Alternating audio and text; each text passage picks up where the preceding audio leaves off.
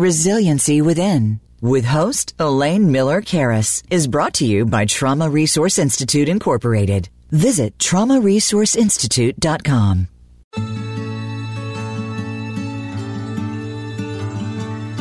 Welcome to Resiliency Within, featuring your host, Elaine Miller Karas. In unprecedented times, our beliefs and well being are put to the test. When we take the things we've learned in life and look at challenges in a whole new way, we learn to develop resiliency, which can then be used to promote healing and personal strength. Now, here is Elaine Miller Karas. Welcome to Resiliency Within.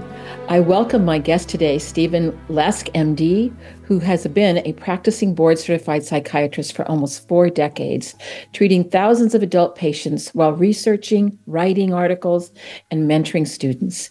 He served as chairman of the Department of Inpatient Psychiatric Services at the Brooklyn VA Hospital and was also assistant professor at the hospital's affiliated medical school. He is pioneering new theories in hopes of improving our understanding of the illnesses patients endure and also is dedicated to reducing the stigma. So, we are here to talk about his new book. It's called Footprints in Schizophrenia Evolutionary Roots of Mental Illness. Welcome, Dr. Lesk. Well, thank you so much. It's great to be here, and I'm excited to talk about my book and my theories and uh, schizophrenia and mental illness in general, which the book encompasses all diagnoses, not just schizophrenia.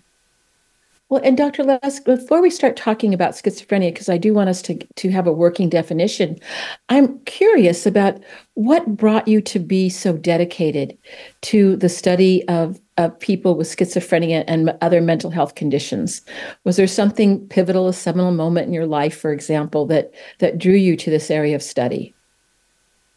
Well, um, dating back to my residency in the 80s, I was never satisfied with the explanations that psychiatrists have to give to their patients. You know, families would come in and say, Well, uh, you've told us our daughter is schizophrenic. What does that mean? And all the uh, attending would say is, Well, it's a chemical imbalance, it's, it's genetic, it's connectivity. And these explanations seem very superficial to me. And uh, in all my reading, I'm kind of a dyed in the wool nerd. I decided that who better to come up with something more detailed and deeper than myself. So I, you know, I enjoy talking to all patients, including schizophrenics. They're fascinating people. I did a bachelor's in psychology, a master's in psychology, uh, got my medical degree. I, I decided to broaden my knowledge base, started reading about anthropology, learning theory, evolution, and uh, started coming up with something that at, at a certain point I decided I, I, think I have something and I need to share this with the public. So I started writing the book and was fortunate enough to get it published. But uh, my goal is to deepen our understanding of schizophrenia, mental illness in general, and by doing so, reduce stigma and help psychiatry in general, which is I think, floundering a little bit on uh, knowledge expansion. And I think it's, you know, I'm a, a, licensed clinical social worker and worked in the field for many years and know that that families suffer greatly. And sometimes there is that that kind of uh, that gap between okay, this is what the your your family beloved family member has and and so then now what? So i'm going to be really interested to talk to hear more about your ideas too about how to help families. But maybe we should start out with, with what is schizophrenia? Well schizophrenia is a chronic mental illness uh, usually starts around the age of 18 or 16 to maybe 20 25 and these are wonderful people but through no fault of their own around that time, maybe they're just graduating from high school or starting college, they've had relatively normal lives, uh, their thinking changes and it becomes uh, more concrete, more primitive, uh, less complex. They start believing in things that uh, don't seem to make sense to the rest of us. They may start withdrawing from others, stop caring about their appearance, they may say odd things, have strange behaviors, uh, such as uh, talking about the satellites controlling them or the FBI following them or food being poisoned. And suddenly it becomes clear to the family that something has changed in, in their loved one and that they need some kind of help. And at that point, it's imperative that they get the person to see a psychiatrist as quickly as possible. And, and I would say this is an illness that does not go away. Once you have the diagnosis, it's a lifetime. So it's a chronic condition. So, um, can you go into a little bit about what we know at this point, juncture about what causes um, schizophrenia? Is it a genetic glitch or an environmental factor or a combination of the two? Uh, the problem is we don't know. There is no one complete and satisfying theory of schizophrenia up until now. Uh, all we have, like I said, are these phrases uh, chemical imbalance. And we know that dopamine has a lot to do with it. And I'll talk more about that later. But we just don't have something that is very satisfying. And that's why I entered into this, you know, decades long endeavor and have come up with something that I think fits uh, all the data we have about schizophrenia better than anything else. Well, I, I, lo- I, I can't wait till we get to the point of talking about your theory, your theories. But before we get there, right now, what is the medication treatment and the course of action that most patients will will um, receive right now in terms of, of medical care? Well, the standard of care involves what we call antipsychotic medication, of which there are 30 or more, uh, and patients will always do better on medication than off. Unfortunately, schizophrenic patients are able to convince themselves that they don't have an illness and will often go off the medication, partially because the side effects can be fairly onerous. But it's always better if the patient is on a medication, their long term trajectory will be higher and uh, their symptoms will be less on medication. Have there been um, uh, in your experience, are there ways that can help to encourage someone with schizophrenia to continue to take their medication? Because I certainly have seen the same thing and spoken to many families over the years that saying, well, as long as you know he or she are taking their medication, they do fairly well. But you know, there are those those moments when they think, okay, I'm I'm done with it. I'm going to go off of it. Is there anything in particular that you found has been helpful for family members or or people with schizophrenia that may be listening right now? Well, it's a very tough issue and it affects, you know, long-term prognosis. If you can convince the patient that medication is essential, that will really help things. Uh, another thing that's been developed over the past several years are long-acting injectable medications. So we had two-week medications, monthly medications. Now we're up to medications that last up to six months. Oh. with one shot, the schizophrenic can stay medicated for six months. And have you found that since the injectable medications have become available, that that people are, are more likely then to come back and get the next shot because they don't have to be worrying about taking that medication every day? Usually they do. And not only that, but their insight will improve because they're consistently medicated and they have a constant blood level of medication rather than one that goes up and down every day. So yes, they're they're pretty successful. There are some patients who say I, I don't like shots, and that can be tougher to uh, convince them. But yeah, the, this is a very good strategy, and it's expanded over the years, and it's it's working. But there are patients who aren't going to go for it, and uh, we keep trying to convince them to take their meds orally every day, and many of them do. Well, that's that's very hopeful. And so, and so how, exactly, you know, how many people in America today have schizophrenia? What what is the um, what is the incidence of um, of schizophrenia? Well, it's one percent of the population worldwide. That means across all ethnic, geopolitical, and social boundaries. Uh, one uh, of the population is going to be schizophrenic. So in the United States alone, that's over three and a half million uh, and of course, worldwide, much more. So that's one of the issues that any theory has to explain. Why is schizophrenia so consistently 1% everywhere, it's called the anthropoparity principle. Whereas other genetic illnesses like, let's say, Tay Sachs or um, sickle cell anemia tend to hover in one uh, ethnic group. Uh, schizophrenia is is completely a non-denominational. It will afflict one percent of everybody. So across all ethnic groups, right. in terms of, you'd find people with schizophrenia in in every country on the globe. Absolutely. And so, you know, I, and you say that this needs to, everyone needs to be considering um, why um, schizophrenia and the treatment of schizophrenia is everybody's um, issue. Can you go into a little bit of why you believe that? Well, like like we were talking about, first of all, it exists everywhere. Uh, the onus is on the medical community to treat it every everywhere, and um, it affects everyone. I mean, it's hard to run into a person who doesn't say, "Yeah, so and so, I I have a relative who has it, a friend who has it." or my friend's family member has it. It's, it's just so pervasive that we all have to be aware of it. But the problem is it's very much under the radar. Even though it's so prevalent, you don't hear a lot of people speaking about it. And there's this unfortunate stigma.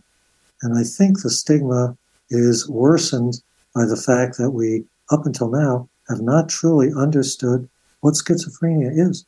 And that gives rise to a lot of kind of crackpot theories, which have ranged from, you know, possession by the devil to some kind of, uh, you know, infectious process. And of course, schizophrenics are not contagious in any way.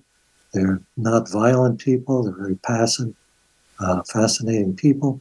So, unfortunately, that will increase stigma. And I'm hoping that my theory will help reduce it by gaining understanding into what it really is.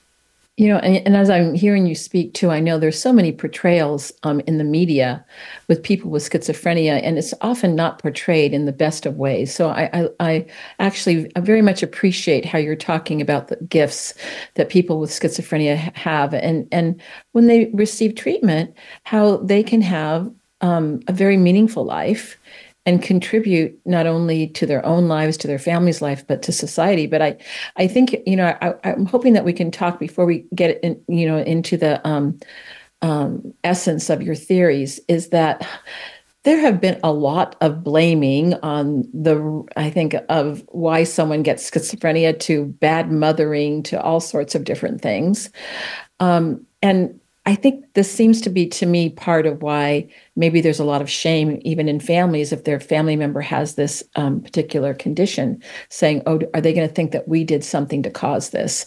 Could you talk a little bit about? Um, I know you're a lifetime member of the American Psychiatric Association, and you've been dealing with this for a long time.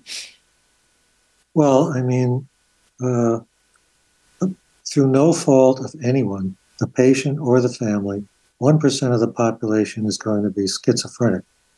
There are certain things that increase the risk slightly, uh, like being born in winter months, uh, head trauma, drug use. Um, but essentially, this is going to happen to 1% of the population through no fault of anyone. And uh, to blame someone is really adding more uh, insult to injury and uh, very much a shame. Uh, and it's because there is, has not been a very consistent, in depth explanation of what schizophrenia is. So, your book suggests that schizophrenia has a connection to evolution. Maybe this would be a good segue. Um, in, in layperson's terms, what is that? What does that mean? Well, what I'm saying is that uh, I'm re- reframing schizophrenia and mental illness in general in the context of recent changes in evolution brought about by language. You know, uh, human like animals, which we call hominins, have been around for millions of years six, seven million years. Language has only been around 50,000 years, which is a drop in the bucket evolutionarily. And language radically changed how we use our minds. So we are still barely into this transformational moment evolutionarily and not everyone is on board yet. And those who are least on board, we call schizophrenic and mentally ill. And if you think about it, it makes really a lot of sense. So when when you were talking to a person with schizophrenia, I'm curious what you just shared with us. How would you explain that to them simply? Uh, in a way that that would make it understandable for we mere mortals. I know many of us don't under, even understand evolution. So does I and I guess there's a two parts to my question. Not only how you would go about explaining it, maybe it's just like what you just did, but um, how have they received this information? Um, the schizophrenic themselves may be confused about it. You know, what I may just say is this is an evolutionary glitch and it's no fault of your own or your parents or anyone else's, but it's, a, it's an illness that you're going to have to deal with, and we want to help you deal with it. So um, I try to make it as clear as possible, but the families tend to show more interest actually in what in, in what you're saying yeah. Well i can i can imagine that that would also be so true when you because i know that that there can be so much shame that's connected not only from the person themselves but from the families.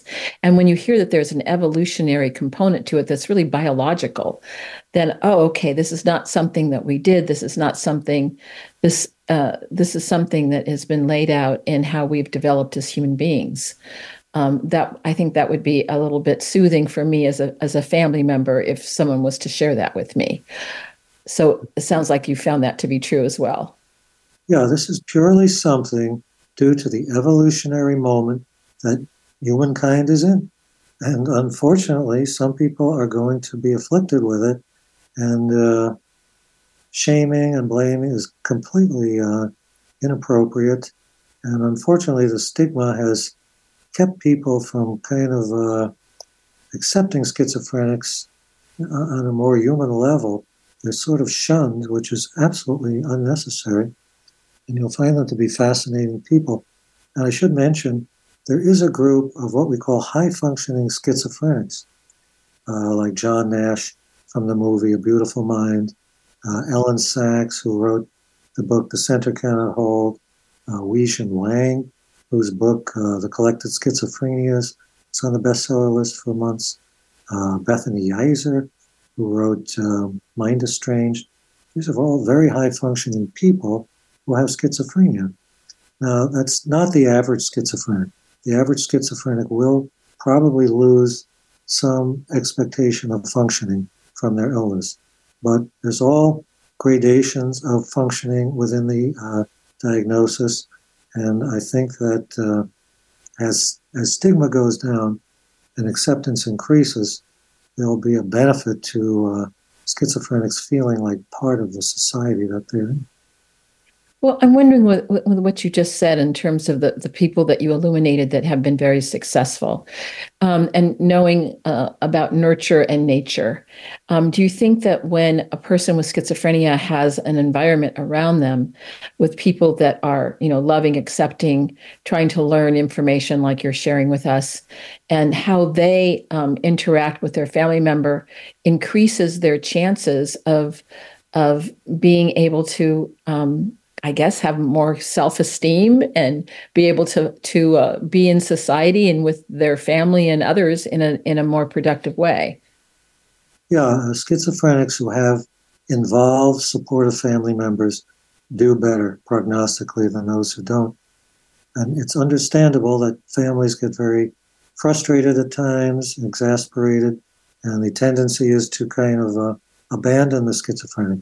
But if they can resist that and stay connected and offer support, uh, the patient will definitely do better. So let's talk a little bit about your theory. Before we do that, I want to talk a, you know, a little bit more about dopamine. And could you explain just what dopamine is, why this is important for for us as human beings to know about dopamine and what dopamine does to our brains and our bodies? If you can explain that a little bit before you do a, uh, uh, I guess, a deeper dive into your theory, but also to, to maybe address why are some people unable to process dopamine, and others can process it well? Well, it's, it's kind of a long story, but dopamine is a reward chemical. It's a neurotransmitter uh, produced in the brain. And uh, evolution made use of dopamine in the sense that evolution can only rule on mutations. You know, if, if a mutation increases your ability to survive and procreate, evolution's all for it. If it reduces those things, then uh, it will go extinct. Uh, the people with that mutation will go extinct. But evolution cannot uh, rule on everyday behavior. Whether you get up and decide to look for a berry patch as a caveman or try to chase down a chicken and kill it, uh, evolution doesn't rule on that, but dopamine can. So if you do something uh, that benefits your ability to procreate, like finding a mate, or to survive, like uh, finding food, hunting, hunting and gathering, uh, you get a dollop of dopamine, and it's kind of a Pavlovian reward.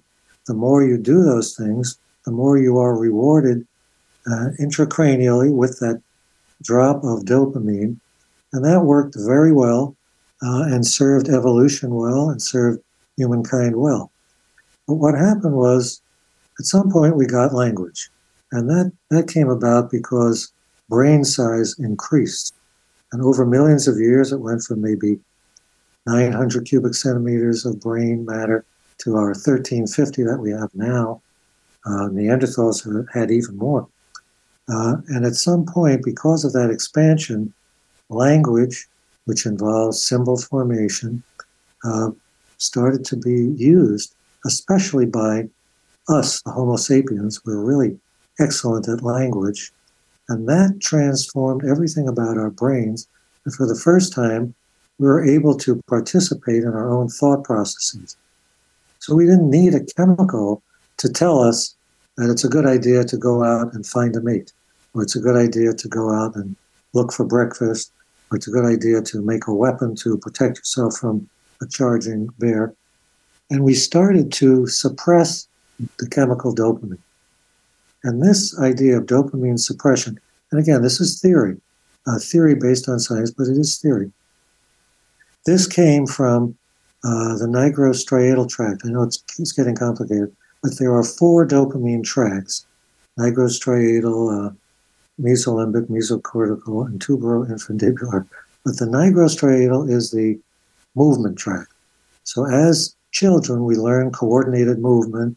We play baseball and we run and we hit things with a bat. And we gradually learn to suppress dopamine in that nigrostriatal tract.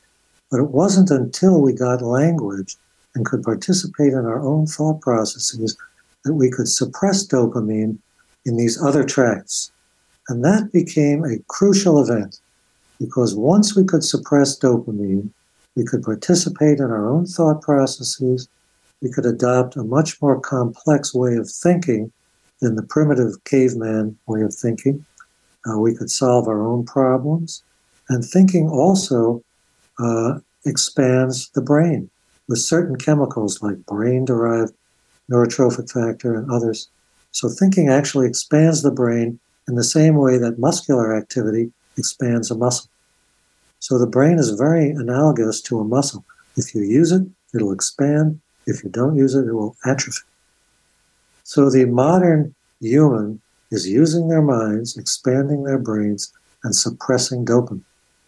What happens with schizophrenics is that around the age of 18 or so, that all falls apart, and there's a huge rush of dopamine desuppression that brings them back to the primitive thought process of our caveman forebears. And that's kind of the basics of what happens. Is there any way to predict this when the person is younger than this young adulthood age that they could be more susceptible to develop schizophrenia? Are there any warning signs that parents, family members can can pay attention to that could say, "Hmm, this could mean that your child may develop a more serious condition or not"?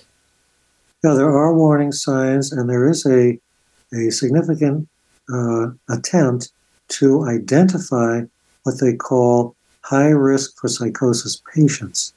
And the theory being just what you said, if we could identify them with certainty prior to the onset of the schizophrenia, we could choose to medicate them before it happens. I was just reading an article uh, looking at seven year olds and the number of psychotic symptoms they demonstrate being related to family history of schizophrenia and also predicting that at age 11, they're more likely to have mental illness.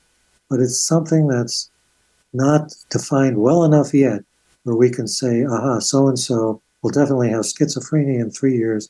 Let's medicate them. But pre schizophrenics do have certain symptoms to look for. So certainly, it's something to pay attention to. Um, we're going to take a short. I can't believe how fast the last thirty minutes have gone. Um, we're going to take a short break uh, and hear from our sponsor, the Trauma Resource Institute, um, and a little bit about them. And when we come back, we'll continue our conversation with Dr. Um, Steven Lesk. Uh, this is a fascinating conversation, and I think one that you know, especially when you say um, Dr. Lesk, that this is really something we all should be aware of. And maybe this also, I know that you're wanting for all of us to be more impassion, uh, empathic and compassionate towards people with this condition. I think having this kind of knowledge is one of the ways that paves a, a kind of a new roadway for all us, all of us to think about um, what uh, may be happening with people with schizophrenia, the etiology, and also how we can treat them with respect in in the present moment when we may encounter someone with this condition. So we'll be back in just a couple minutes and we'll continue this conversation.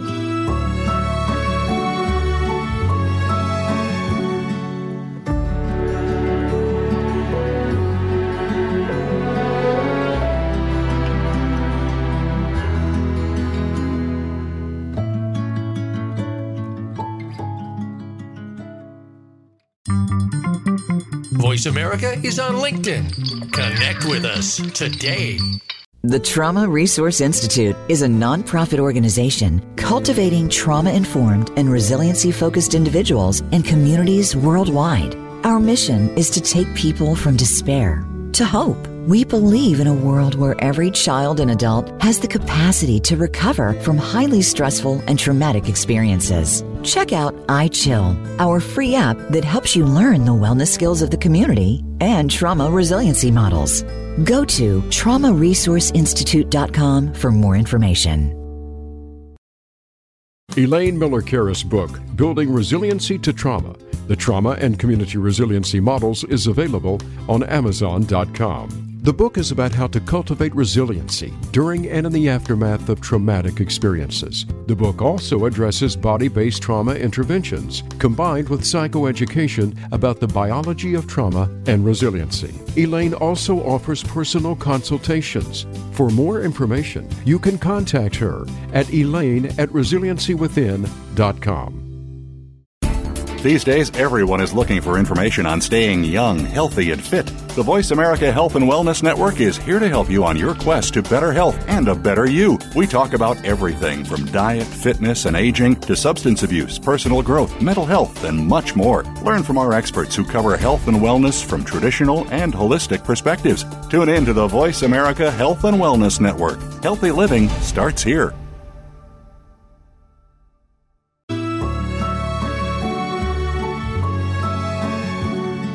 This is Resiliency Within with Elaine Miller Karas. To reach the show during our live broadcast, please call in to 1 866 472 5792. That's 1 866 472 5792. You may also send an email to elaine at resiliencywithin.com. Now, back to this week's show. I am here talking to Dr. Steven Lesk, and I want you all, any of you who are con- concerned about the mental health of America, to go out and buy Footprints in Schizophrenia Evolutionary Roots of Mental Illness. That's, a, I imagine it's available, um, Dr. Lesk, in all the places where we can buy books these days. Uh, it's definitely available on barnesandnoble.com, amazon.com. The official release date is Tuesday, but you can pre order it now and hopefully in other place, uh, places soon. Wonderful. And so we, we were talking before the break, we were talking about dopamine and um, and its importance.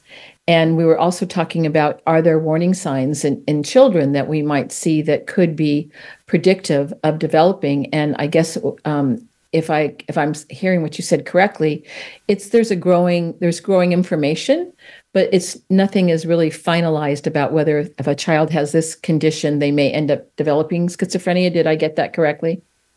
Yes, uh, I think you know if a child is talking about hearing voices, for example, that's a bit worrisome, but it doesn't definitely mean they're going to have schizophrenia. over the ensuing years. Um, but that's something to think about and maybe bring the child to a psychiatrist about. But uh, we don't have it defined well enough yet who is going to become schizophrenic that we can say, okay, let's medicate them now and see if we can prevent this. Just not there yet. Not there, but who knows? Maybe we will be there one day that we can we can um, be able to predict that to be able to prevent some of the some of the serious side effects that some people have.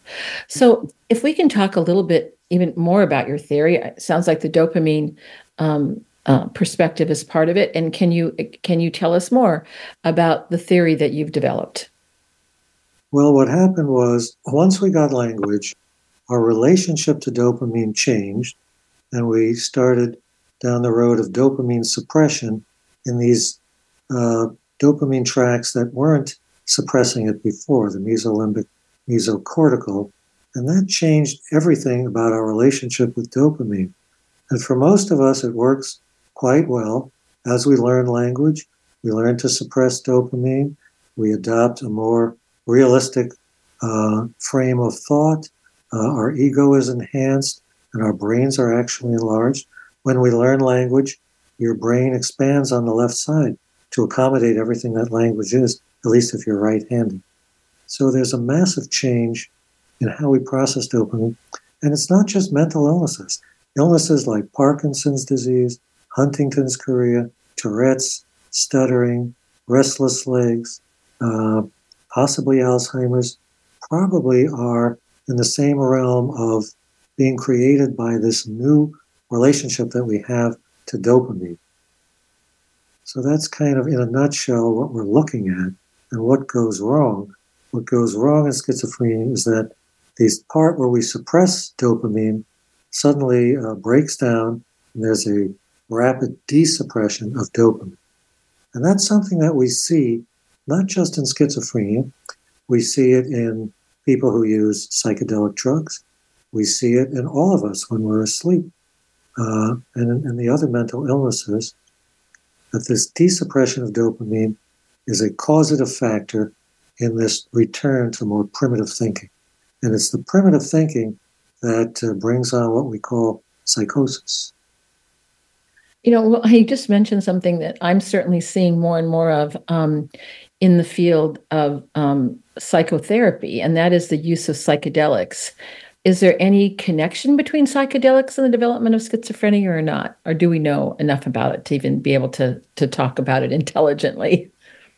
Well, uh, the use of psychedelics can increase your risk for schizophrenia and other kinds of psychotic phenomenon. And, and I think we have to be very cautious about promoting psychedelics. Uh, what they do is exactly what happens to schizophrenics when they break down. Dopamine is desuppressed on a massive level. Uh, all of the psychedelics do the same thing. They stimulate a serotonin receptor called 2A. And my theory is that once you stimulate this 2A receptor, there's a massive desuppression of dopamine. It's no coincidence that the newer antipsychotic medications all block that receptor 2A, serotonin 2A. So there's something about the 2A receptor that is involved with dopamine. And now we have a medication for Parkinsonism which just blocks 2A, not even dopamine. And that has antipsychotic efficacy. So the psychedelics are triggering that, triggering this desuppression of dopamine, and patients are shot back very quickly to this egoless state back to the type of thinking that primitive people have had. Now, the good thing about psychedelics is that they leave your system, and hopefully your mind can have a chance to kind of reconstitute, maybe even in a better way. But it's very iffy, and there are definitely reports of people who've taken psychedelics and not recovered at all, or not recovered for months and months despite multiple treatments. Uh, I read an article like that just a few months ago in the American Journal of Psychiatry. Every treatment in the book was tried. Finally, they did find something to help this patient, and it promoted dopamine. Hmm. Well, so it sounds to me that people need to be cautious about this kind of. I mean, I find it's almost like a. Um, I don't want to. Well, I have to say, and I know that there are many people that just swear by um, uh, hallucinogens, but it seems to have a certain, in my perception, a certain fad like um, craze right now. Uh, and many people are talking about it for those expansive experiences and sometimes not weighing the potential risks in my in i guess in my opinion. So um, I'm, I'm glad to hear you say that we need to be cautious about it. Yeah and, they're supposed to be administered in a supportive therapeutic session. Uh, that doesn't always happen. So uh, you know I, I, would be very wary of taking something like that. Uh, and by the way Another article I read fairly recently was comparing people who used various drugs, ended up psychotic, going to an emergency room, and then they followed those people uh, with different drug use years later to see how many became schizophrenics. The drug that caused the most schizophrenia was marijuana, not psychedelics, not methamphetamines, uh, marijuana. So we're really playing with fire with this legalization of marijuana, and I, think it's really a shame. People are going to get hurt by it, unfortunately. Well, I'm I'm I'm really glad that we've touched upon this subject because I think things like, of course, marijuana, which are so you know legal and very common, but I think that we're talking about that there's risk, and here we're talking about schizophrenia, a very serious mental health condition, and that people need to weigh when they're considering what they're putting into their body other repercussions that once for some of them once that that that course starts to happen that there's no brake to be able to put on it. You said it took many many um, attempts for the person who came in who had serious symptoms after taking a hallucinogen but i imagine there may be some folks that that's not going to be the case. So people just need to be aware um, as much as um, people get excited about mind altering experiences i guess. Um, buyer beware yes. So marijuana well, is, is much more powerful. I'm sorry, go ahead. Yes, I just so is there more that you want to say about your theory? Well, um, let's see. The theory has a lot of implications. And one thing about schizophrenia is that I think there are a lot of red herrings. And uh, one of them is the word psychosis. You know, when we think of psychosis, we think of people who are crazy and yelling and screaming and, uh, you know, doing all kinds of strange things.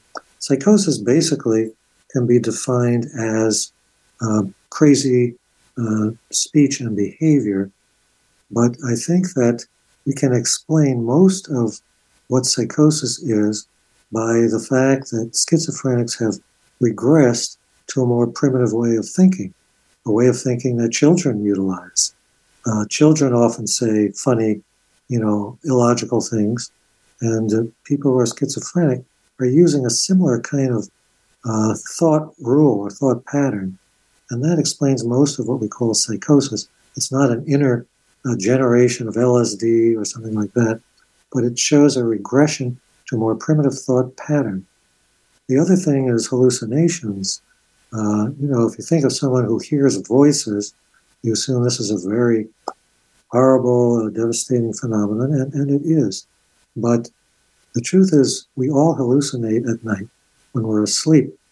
And there's something called the Charles Bonnet syndrome, where elderly people who start to lose sight and hearing, they start to hallucinate. And the explanation is that, uh, as I said, the, the mind, the brain is a muscle. And if you start removing the sensory input, the muscle is going to create its own input by creating hallucinations. And that's what hallucinations are with uh, people who have Charles Bonnet syndrome when we're asleep, and schizophrenics because the center of their brain has now shifted away from this gold standard of conscious thought production to something uh, more primitive. And therefore, the higher executive centers of the brain are sensorily deprived and they start hallucinating. So there are explanations for these things other than you know thinking of someone as totally bizarre and off the wall. There are explanations for why they're this way and what they're doing. Uh, another issue, I'll go on unless you want. No, please, please, just go on.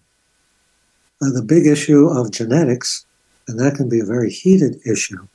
Uh, according to my theory, schizophrenia is not a genetic illness; it's an evolutionary glitch, and uh, it does not result from, you know, bad genes. uh, that 1% are going to be schizophrenic, whether you have uh, parents who are schizophrenic or not. And we know that many schizophrenics have no relatives who are schizophrenic, others do. Um, and we know that various things can slightly uh, influence the risk of schizophrenia. But we have never found a schizophrenia gene after decades of search. We have never found a schizophrenia mutation. Identical twins with the exact same uh, genes, less than 50% of the time are they concordant for schizophrenia. And you would think if something's uh, genetic, it would be 100%. Um, so, you know, Darwin was very clear that any mutation or genetic change that lowered your functional expectations and your reproductive rate, and schizophrenics have a much lower fecundity ratio or reproductive rate than the average person, is going to go extinct rapidly. Well, schizophrenia is not going extinct. It's staying at 1%, and it cannot be a genetic illness. And people will uh, kind of hem and haw over this and get upset and, and uh, you know, argue that I couldn't be right. But if you really think about it, this theory makes much more sense than any theory that tries to pin schizophrenia on genetics. Which it just does.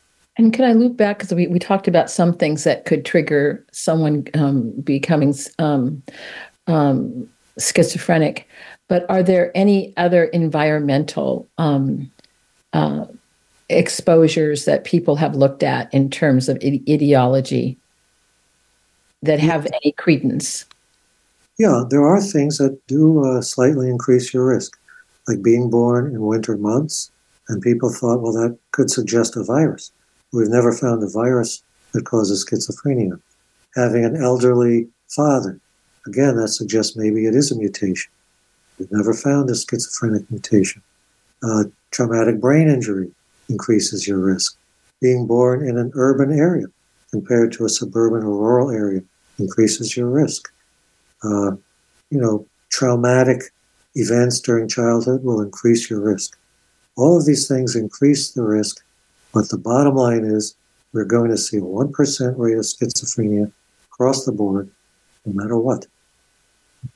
Yeah, I have another question for you. I, I sit on a number of um, international mental health collaboratives, and I often hear from some countries um, where there's a complete lack of an understanding about schizo- uh, people with schizophrenia. I mean, I hear stories like people tied to trees, you know, the things that you said earlier about being possessed. I mean, have you, in in your experience, you know, what would you like to say to countries that have these kinds of philosophies? Is there anything in your your way, your wisdom of thinking that you might, you know, I guess mull over in your head about how we can help you know some of those kinds of, of of situations to stop them.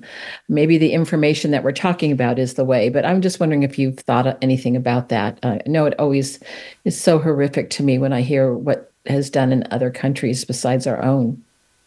Well i think that's a very good example of where ignorance can breed all kinds of responses to someone who's different. And uh, the unfortunate truth is that we have not had a deep enough theory of schizophrenia up until now to, to try to prevent these things. Now, certainly in Western countries where science is given credence, and we know that this is an illness, not some possession by the devil or other uh, kind of uh, spiritual oddity, uh, schizophrenics are treated better. But it wasn't that long ago that asylums existed, yeah. schizophrenics uh, were dunked in cold water baths, that lobotomies were given. And, you know, I'm not, not totally critical of that because they had nothing else. Uh, Thorazine didn't come out until the 50s. Before that, we only had lobotomy or electroconvulsive therapy. And lobotomy was used to try to quiet very agitated schizophrenics. And sometimes it worked. But yeah. we have a history of maltreatment of the mentally ill, which has only recently kind of uh, corrected itself within limits. But I think we have a long way to go.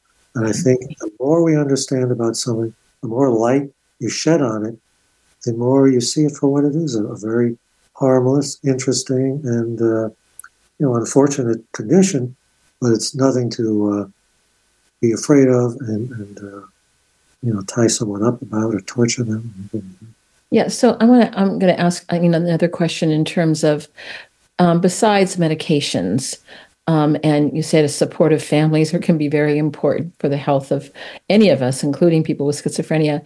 Um, um, are there other behavioral strategies like di- dialectic behavioral therapy or other kinds of therapeutic interventions that ha- that, in your experience, have been helpful as an adjunct to medications?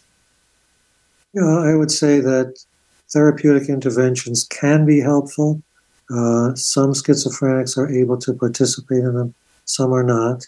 I think it, it's usually helpful if a schizophrenic can form a trusting relationship with a caregiver. That can go a long way toward uh, helping them stay on the medication, understand what they're going through, and and uh, to have the caregiver work with the families to broaden their insight about it. All those things help. Electroconvulsive therapy, in certain instances, where medication just isn't working well enough can help schizophrenics.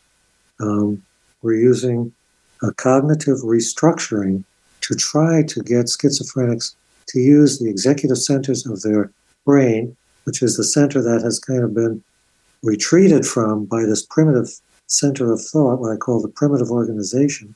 And that helps when we can get schizophrenics to utilize higher mental functioning, that helps uh, these higher functioning schizophrenics that I spoke about, most of them have gotten through college. And that, I think, you know, reading, studying, learning, which uses higher executive function, definitely helps the thought processes. But not every schizophrenic is going to be capable or interested. Well, and, and as I'm hearing you speak too, it also, I think, um, also amplifies what you're saying about in terms of if we reduce the ignorance um, regarding the condition, how that can change people's perspectives, and even say, I mean, I I I know that sometimes people say, oh well, we wouldn't want to, you know, he couldn't go to college or he couldn't do this, when maybe that's not the case. Maybe it's the that person saying they can't do that, not that the person can't do it themselves, but it's like the kind of opportunities that we, you know, give to people that may help, like you're saying, the cognitive restructuring that can you know change those executive functioning um, capacities that may actually help them be able to accomplish um, a higher education or a certificate in something that they would like to do in their life. So to me it's it's like there's multi phases of the educational process that, that i'm hearing from you. And also that there are a, a, a whole variety of different um, interventions, including medication and other things that can be helpful. So it's not like a this is the only way, this is what we know so far. And let's look at the different things that can be helpful. And I guess that brings me to my next question, which is you know, in your book, you say that psychiatry is in the dark ages. Maybe we're talking a little bit about that already. So can you say a little bit more about what you mean by that? Well, uh, and, and I hate to put down psychiatry because I've been a psychiatrist for 40 years, and I'd recommend it to anyone. It's fascinating. But, you know, for example, if you go to your primary care doctor, you'll tell him some symptoms, they'll examine you, they'll do some tests, and then they'll come back and say, well, you've got diabetes, and here's how we're going to treat it. You've got high blood pressure or heart disease. Unfortunately, in psychiatry, we don't have a single blood test, we don't have a single x ray, and diagnosis is very subjective based on what the patient can tell us. And sometimes they're in a good position to tell us about their symptoms, sometimes they're not. What families can tell us and the history of the patients. So it would be great, and, and every psychiatrist feels that we would love to have the blood test that says, oh, I, I ran the schizophrenia test, and that's what you've got. But we're not there yet. And because we're not there, our treatments, even though we help a lot of people, I think our treatments could be a lot better. Our medications could be more effective and could have fewer side effects and work quicker. Now, we help lots of people, and I encourage every schizophrenic to be on a medication. But I think with deeper understanding, we can shift our research priorities a little bit and maybe make greater uh, headway into the type of treatments we have to offer. So, um, in your book, you also say something that's kind of connected. You claim that, you know, in 20,000 years from now, there will be no mental illness as we currently define it. Why do you think that is? Well, if my theory is correct, that mental illness is entirely due to the evolutionary moment that we're in. As we move along the next 10, 20,000 years, and that's a guess, we will leave behind uh, this primitivity that draws some of us back and we will be far enough away from it, like a gravitational pull, that no one is going to be uh, drawn back into that type of thinking. Right now, the momentum is with the six to seven million year way of thinking that we've had, you know, for that period of time. This new way of thinking is 50,000 years old. But once we get farther from that, you know, six to seven million year uh, period, there will be no mental illness. Everyone will be able to suppress dopamine adequately and uh, utilize this, you know, higher thought process, you know, of, of modern adults and reality testing process that we have. So, oh my goodness, we only have a couple of minutes left, but I really want to a- a- ask this question. If you can answer this in like three minutes or less, but what advice would you have for someone who has recently been diagnosed with schizophrenia and the people who love them? The first thing is that uh, they must get to a psychiatrist quickly. Like I think I said, there is some evidence to show that the longer they wait before getting treatment, the worse the prognosis. Um, the other thing to know about schizophrenia is that each time there's a relapse, it's kind of like a heart attack. There can be some brain atrophy. So that the more times they relapse, the more we're losing brain functioning uh, on a permanent basis which is another thing that's so confusing about schizophrenia. We know it's not a dementia, but yet over time, there can be loss of brain tissue function. So the first thing is to get that person to a psychiatrist quickly, get them on medication, and help them stay on medication for the long haul. And that may involve switching meds to finding the one that's best for them. It's very individual. There's no one medication that's right for everyone. I will say that Clozapine is what we call the gold standard of medications, but it has many side effects and requires a weekly blood test for the first six months or so. So it's not for everybody, but with enough uh, trial and error, we can find a good medication for them. Hopefully, you can stay in touch with your family member. It's very tempting sometimes to abandon them when they've gone off medication time and time again. And even someone as brilliant as Elyn Saks, who went to Yale and Oxford, describes in her book how for 10 times she went off her medication to prove to herself that she wasn't ill. And this is a bright one. You know, it's, it's very hard for some schizophrenics to understand that they have an illness. Thank you so much for coming on the show. I think you've really illuminated for my my listeners um, the area of schizophrenia, your theories, and how important they are. But I just want to say um, I also appreciate your compassion and your kindness um, towards people with this condition, because that's not always, um, as you know, when they maneuver through their world, that they um, have a, a trusted person that they can talk to that has this perception about how to help them. So thank you for the work that you're doing. And I certainly hope that that your your book and say your book the name of your book one more time because we have one minute left and i want everybody to hear it again but it's good to hear it from the person who wrote it so say the name of your book footprints of schizophrenia the evolutionary roots of mental illness and i thank you so much for giving me the time to explain well, Dr. Lesk, it's been wonderful having you. And for my listeners, I think we also can hear from him. I often end the show with this what else is true?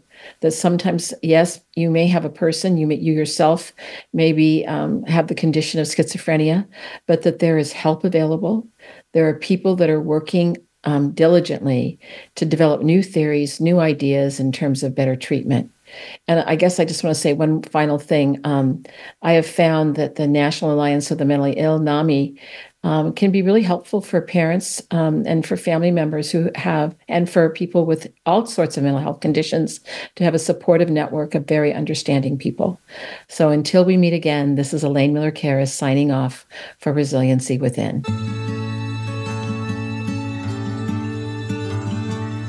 Thank you so much for joining us this week for Resiliency Within. Please tune in again next Monday at 4 p.m. Eastern Time and 1 p.m. Pacific Time for another edition featuring your host, Elaine Miller Karas, on the Voice America Health and Wellness Channel.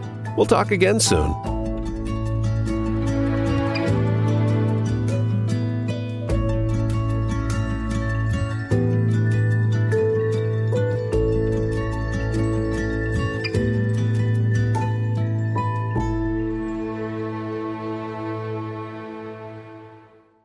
Resiliency Within with host Elaine Miller Karas is brought to you by Trauma Resource Institute Incorporated. Visit traumaresourceinstitute.com.